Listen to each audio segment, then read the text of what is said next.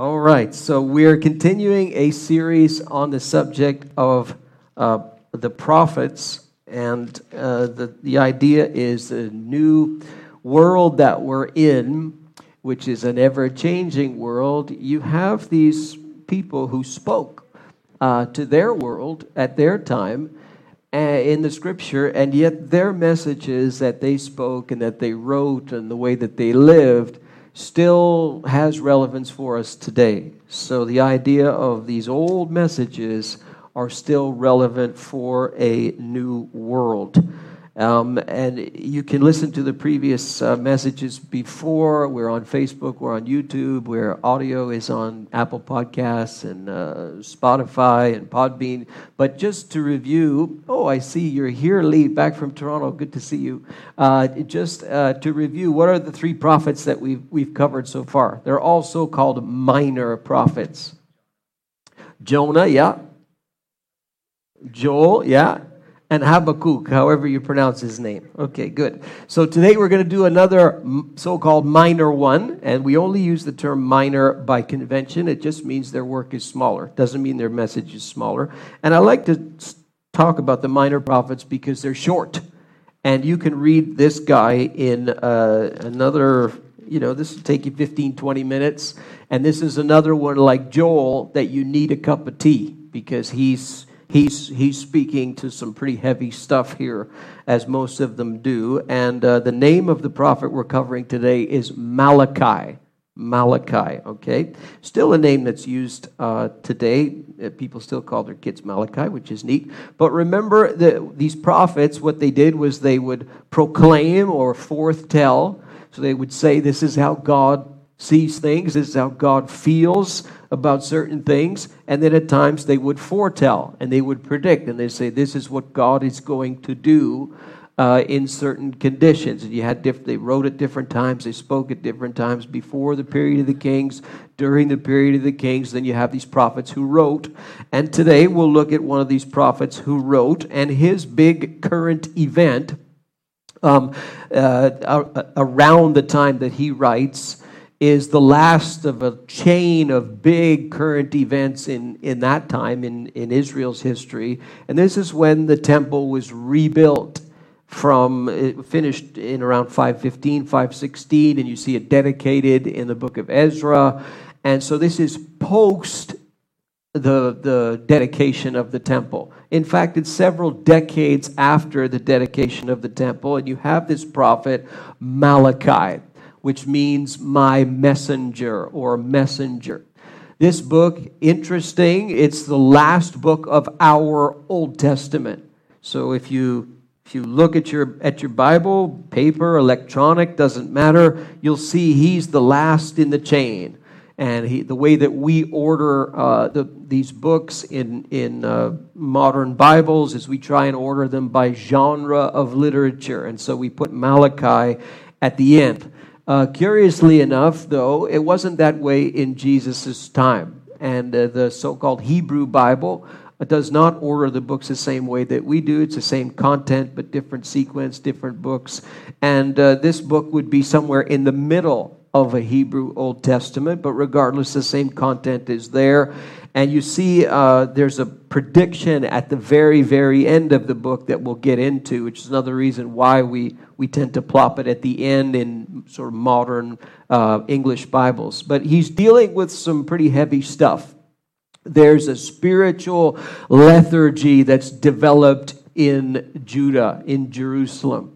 So it's decades after the temple has been dedicated and the people have become lethargic. The people have lost their zeal, and there's several other things that have crept into the community. There's corruption in the priesthood that Malachi is going to deal with. The way that people are treating each other, the relationships that they're having with each other are broken.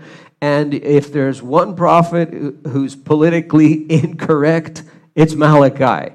There's harsh language in this book. He is using strong terminology. If you read this book, we're reading an English translation. You read this even in the English translation, and you're like, wow, we do not talk like this to people in the 21st century. He's very direct. He's very harsh. And he doesn't care that the people may think that he's harsh. He's quite direct. So you cannot read this book with your kind of 21st century sort of polite language. It is not written in that kind of language. It's very, very direct. But the issues that he's dealing with are issues you'll see that we deal with even today. And so what he does, the way this book is laid out, is that he's going to pronounce things on behalf of God, and then the people are going to push back. And he's going to say, God says you did this, or you said this, and the people will push back, and they will challenge him.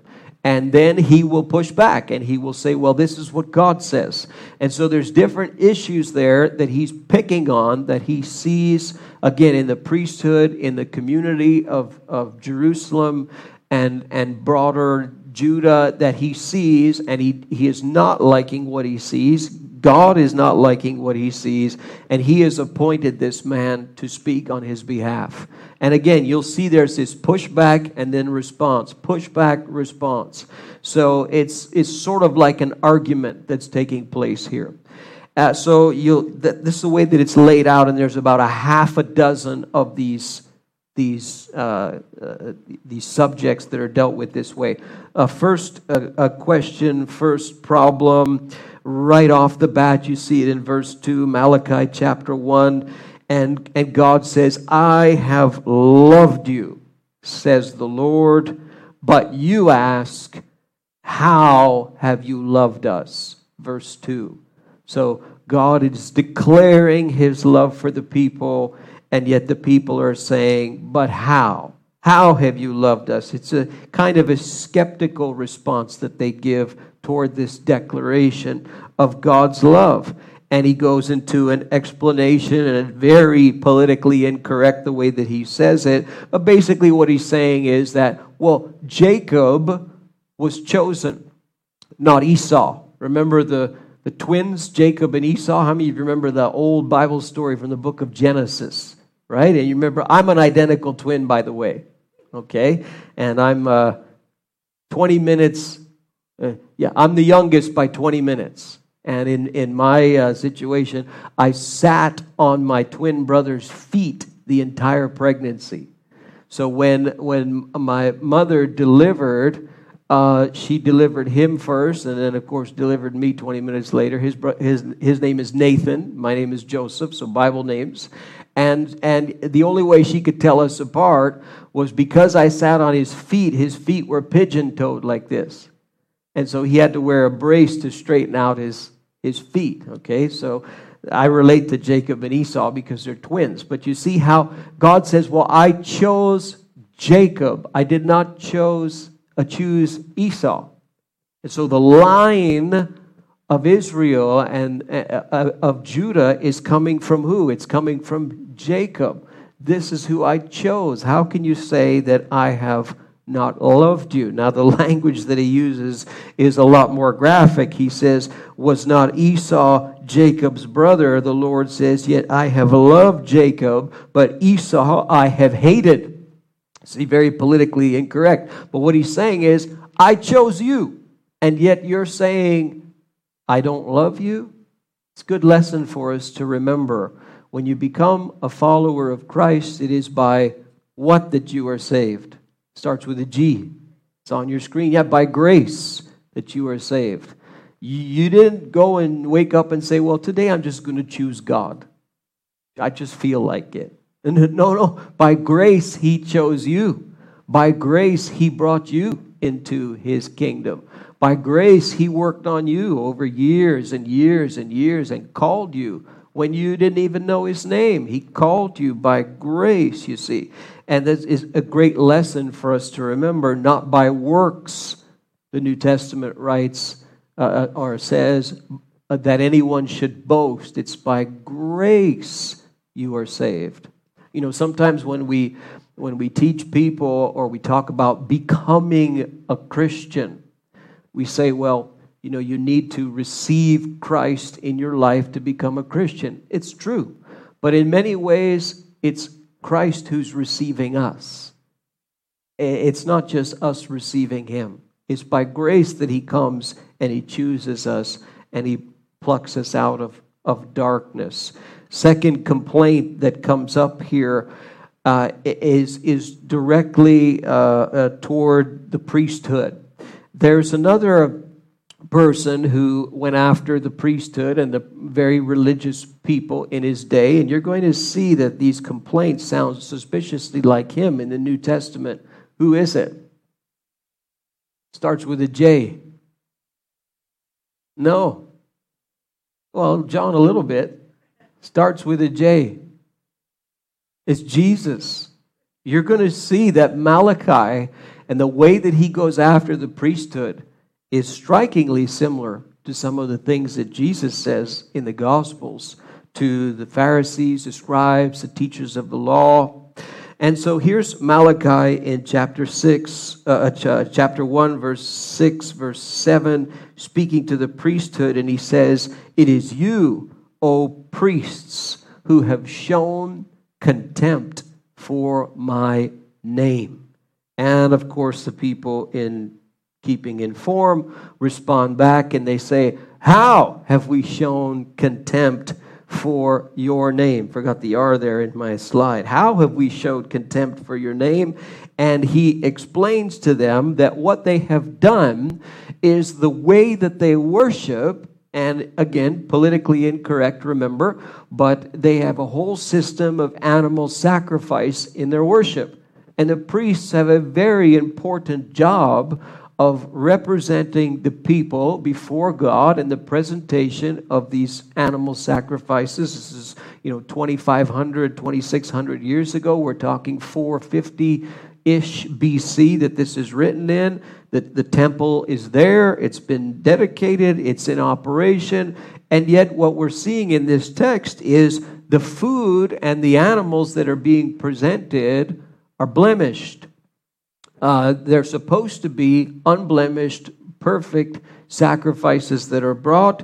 And here they're bringing blemished, crippled, again, politically incorrect terms, diseased animals to present before God for these sacrificial offerings and so on.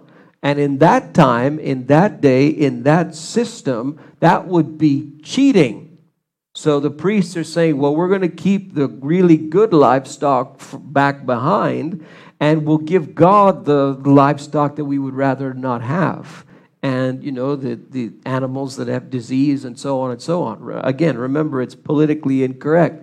But the point is that what God is saying is you are priests. And what you are doing, and he even uses the word cheat there, if you read through the text, you're cheating in your worship. And this is unacceptable for you. You are the priests. And he gets into, it opens the door for a litany of complaints that you see there. Chapter 2, verse 8, try bringing those to your governor.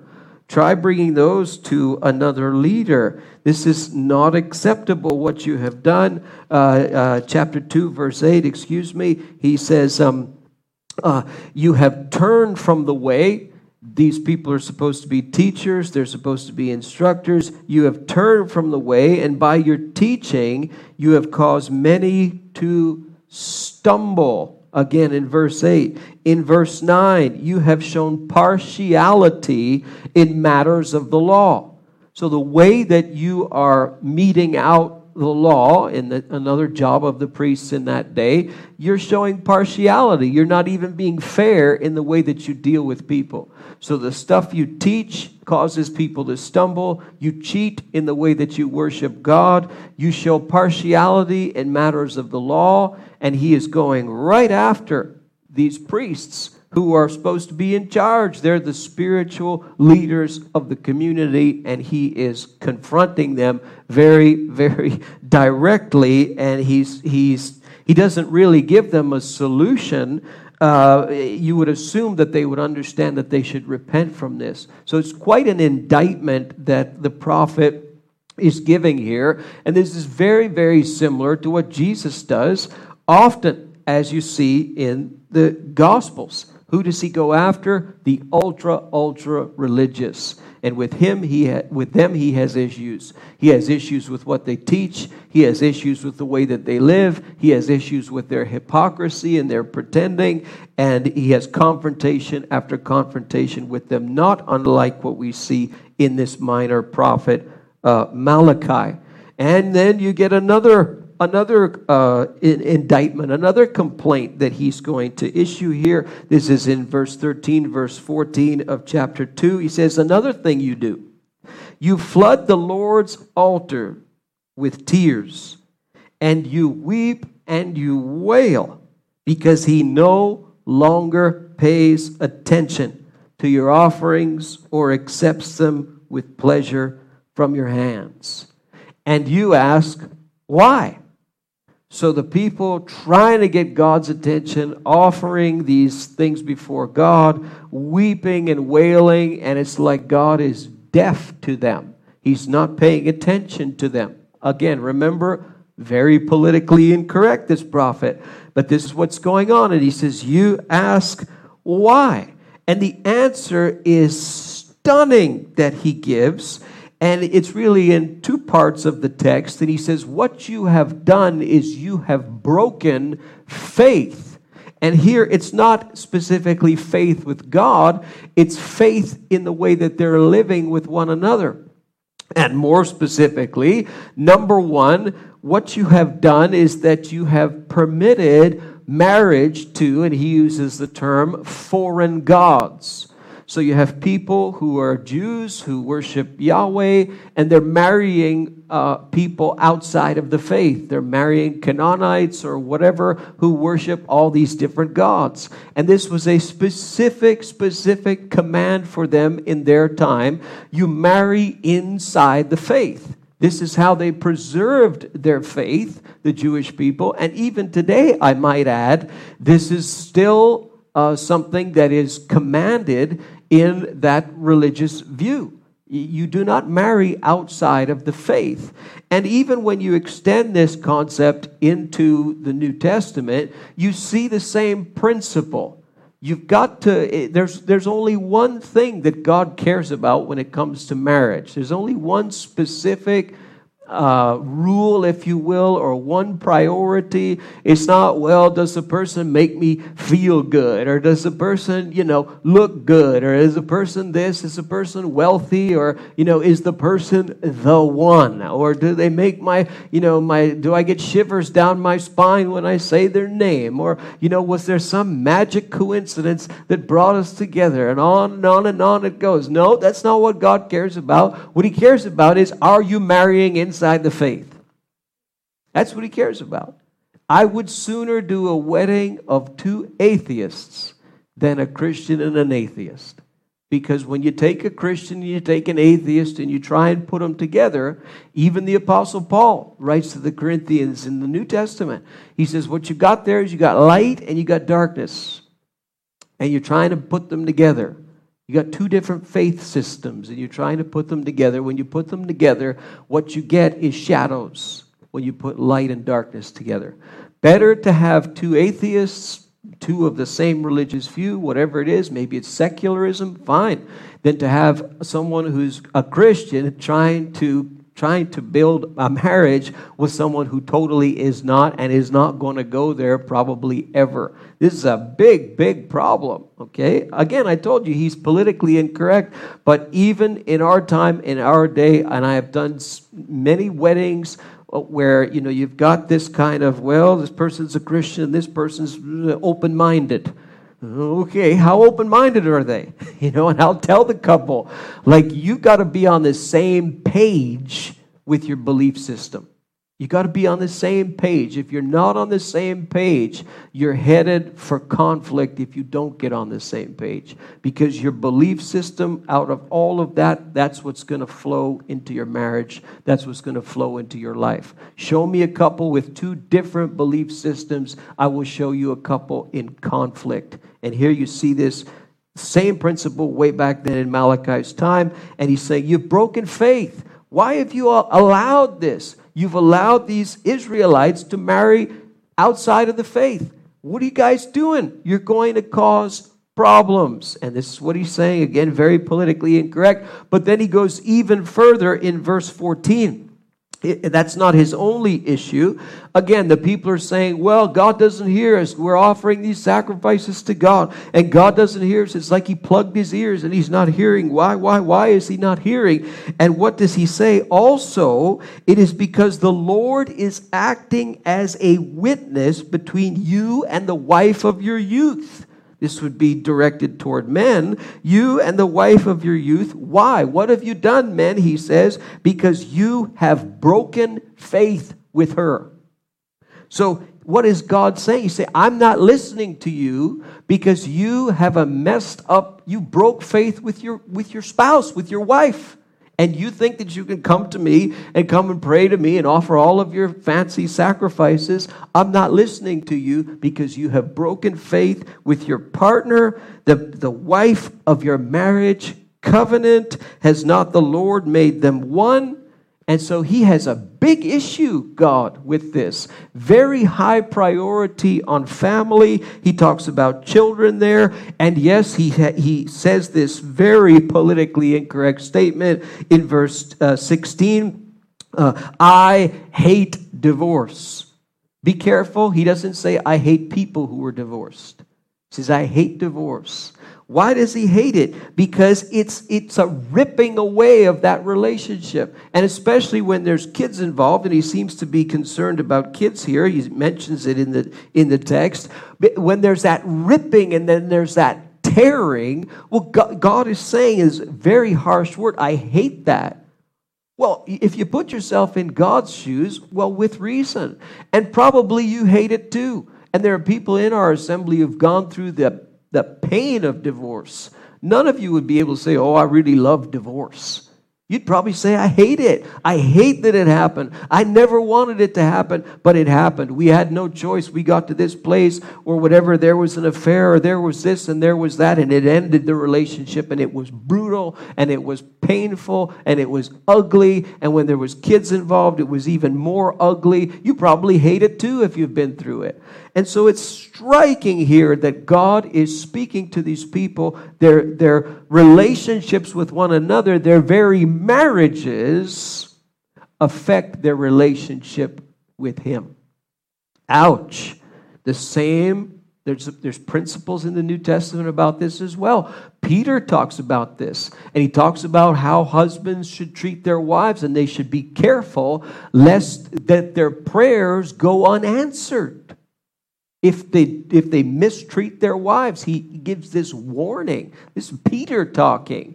In the New Testament, same kind of principle there. Your marriage does have an effect even on your spirituality. And here you got Malachi addressing this, 2,600 years ago. Next one, if you're still able to swallow what he says here, verse 17, you have wearied the Lord with your words.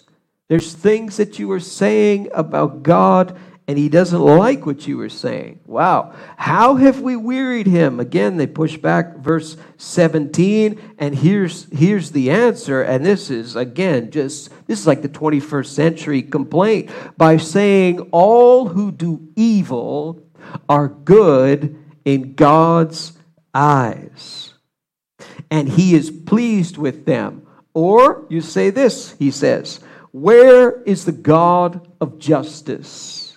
Seems like all these evildoers get off scot-free. It seems like they just, and where is the God of justice? Where are you? We're not impressed. We don't see it.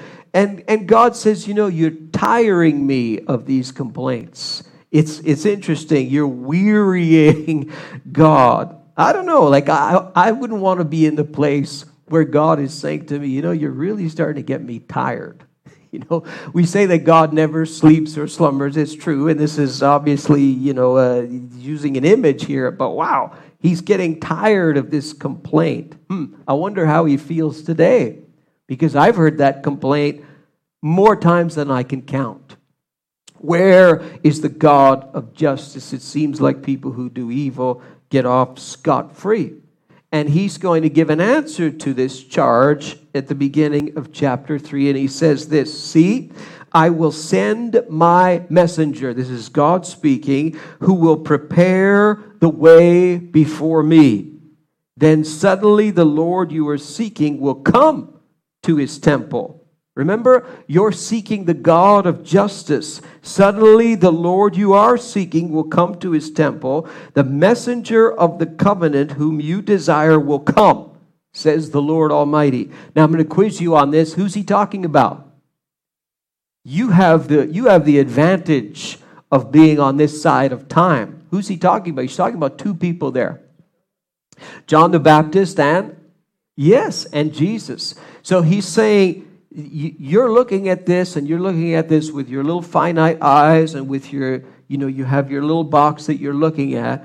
I am sending my messenger. He's going to precede me. The Lord is coming into his temple, and you will see that there's this judgment. There's image of judgment here, or images that are used. Who can endure the day of his coming? Who can stand when he appears? He's like a refiner's fire or a launderer's soap. He's going to clean, he's going to burn, he's going to wash, he's going to cleanse, he's going to judge. A messenger is coming, and I am coming. He's going to prepare the way for me. And you see in the Gospels that this is a reference to John the Baptist, who steps onto the scene, calling people to repentance, to prepare the way for none other than Jesus. Wow. That's amazing. We live on this side of the cross. Are you thankful for that? You see back in time, these people had to see forward in time, and we see the whole picture. And he's going to continue. He's not done yet. And he gets into the issue here that is often used in churches today. He's going to start talking about, we use the word tithe, or he uses the word tithe. But look how he says it in verse 8. Will a man rob God? Yet you rob me. Another complaint. And so the people, of course, push back, and they say, well, how do we rob you? Like, how can God be robbed? That seems a little bit absurd. And so the answer to this in verses 8 to 12, just hold on for a minute, because I'm sure you've heard this text many different ways before. And he says, in tithes, which means a tenth, and offerings. Just remember, the offerings before that the priests were offering, they had problems with quality. So they give the offering, but the offering is an unacceptable offering by their standards. It's cheating. You're giving an animal that is diseased, crippled, whatever, and you're keeping the good stuff for yourself. You're supposed to give God the perfect sacrifices are supposed to be offered to God, and yet you gave poor quality. Well, here he's going to address quantity. And he says, in tithes and offerings, you are under a curse. Curse. Okay, just to open your eyes a little bit, when you see this word curse in the Old Testament, take the word and remove it from, what's the Disney movie with the princess Tiana? Any of you have kids? Tiana, Princess Tiana? What's the name of that movie? The Princess and the Frog. Okay, and you've got the princess and the frog, and it takes place, in the bayou, and you got voodoo going on in there, and these curses and all that. Okay, you need to remove that definition of curse from your vocabulary. It's not a Disney movie. When he talks about curse here in the Old Testament God, what he's saying here is the consequences for your actions, and I'm meting out those consequences. Think of the word curse in the Bible that way, and you'll be on a better track. So he says, you're under a curse, the whole nation of you, because you were robbing me. Well, how? Bring the whole tithe into the storehouse, that there may be food in my house. He didn't say money. He says that there may be food in my house. Test me in this, says the Lord, so I will not open the floodgates of heaven and pour out so much blessing that you will not even have enough room for it. So what's the problem? The problem is they're holding back on their tenth or their tithe. This is part of the Old Testament law. You see it in Moses writes of it in Leviticus and so on. And this is a standard that we see throughout the Old Testament, this idea of the tenth. You even see people giving a tenth before the law is even written. But what's going on here is the tenth is being, they're holding back some of it. And so they're not presenting the whole thing like they were supposed to. They present a little bit of it. And so God says, well, what are you doing? Now you're robbing me in terms of quantity. Now, before you start thinking, okay, here comes the pastor with the guilt trip and the tithing and, you know, get the money and all of that and have a nice day. The temple in that time, that's the resource for Israel. It's the place that held the presence of God. And you see here, there's a storehouse there. And so the needs of the community were taken care of through the temple. It's not only this place of sacrifice, the needs of the community are also being taken care of. And what's being withheld here is really important. It's not like, well, you know, this guy in 2600 BC, you know, withheld a little bit on his check. No, this has to deal with the sustenance of the community is based on these offerings. It's talking a lot more about a resource, food, these kinds of things than it's just simply thinking about money. So the temple resource is lacking because the people are withholding. And so God has an issue with this. Now, fast forward to today.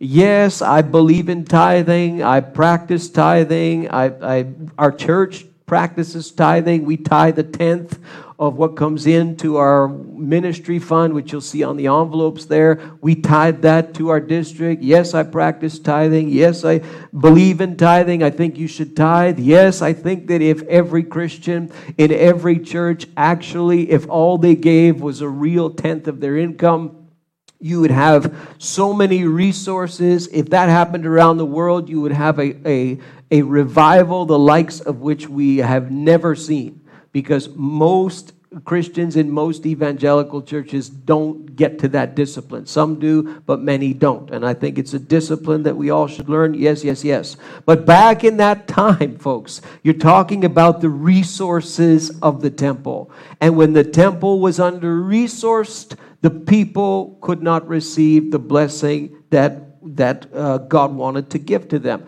And that's more what it's about. Think about the text teaching about resources more than, well, you know, this where's your money? It's about your resource. And the principle can be extended to today.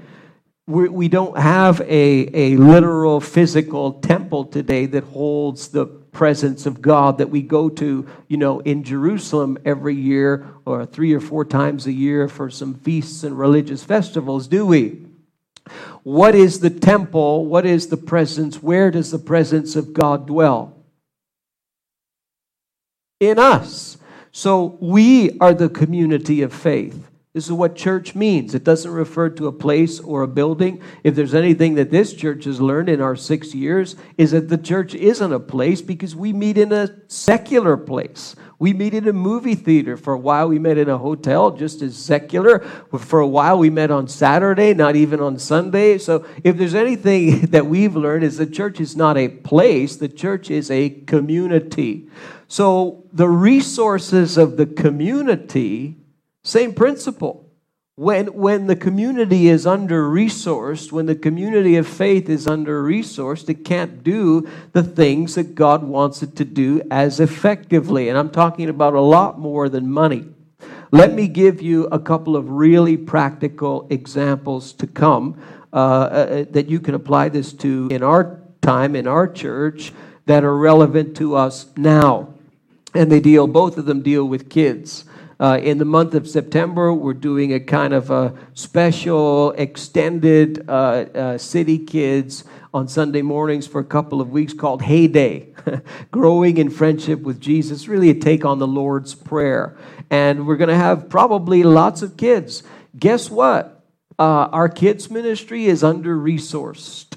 We need people who say, hey, I can give a Sunday a month to serve with kids. I like kids, and I'm willing to do that even once a month. You know, Jenny can do things, but she can't do things alone. And she needs to grow a team so that we can serve kids as kids come. Where are they going to come from? Well, on August the 13th, we're probably going to have 200 kids that we're going to serve all of these school bags and school supplies, which are hidden away in this building right now. We're probably going to serve about 200 kids. We'll have upwards of 350 people, I think, for our back-to-school bash, which is an annual event here where we give out for free school supplies, school bags. The kids are going home with a nice little pack of Bible cards, because most of those kids who are coming are not churched kids. Usually it's about 95% of the kids who come, no church background, zero. They're coming for the free stuff. And we bless them. And we show grace to them. We have a chalk artist evangelist who's going to come and set up shop and have a canvas that he's going to do a presentation on, and give a little bit of the gospel message at the same time, and the kids are getting popcorn and all of this free stuff. They're going to get a great time, a great show, and they're walking away with really, you know, quality things that are going to help them. Why do we do that? Because we want to show the community that we exist, that we are here. And some of those kids we pray are going to start coming, and some of those families we pray are going to start coming. You can get involved in that. You can serve in that event. It's August the 13th. You can visit out in the desk in the foyer. Give 4 hours of your time from 8:15 to noon. You're going to have a blast. You can give to the event school bags. Write it on an envelope. If you're giving electronically, put a little note in the note on the internet so that we know, because it all costs money, right? So resources, think about it that way. This is what God's issue is the community of faith resourced, not just with money, with people's gifts, with their time, with their talent. When people use their gifts and get involved and serve and resource, wow, you can do amazing things. And God He's still got another one that he's going to pull out. I told you Malachi, very politically incorrect. And he says, you have said now it's harsh things against me in chapter 3. And the people say on cue, what have we said against you? Verses 14 and 15, you have said it is futile to serve God. It's useless. Why should I serve God? It's futile. What did we gain by carrying out his requirements and going about like mourners before the Lord Almighty? But now we call the arrogant blessed. Certainly the evildoers prosper, and even those who challenge God escape. Note the words here. It's useless to serve God. You know, many young people say that when they get to, you know, they get to the point where they're not just going to church because their parents brought them and they have no choice, but now they can decide whether or not they go to church. And a lot of young people get to the point where they say, you know what, why? What's the purpose? It's useless to serve God. It's futile. What do I get out of it anyway? What did we gain? Evildoers prosper.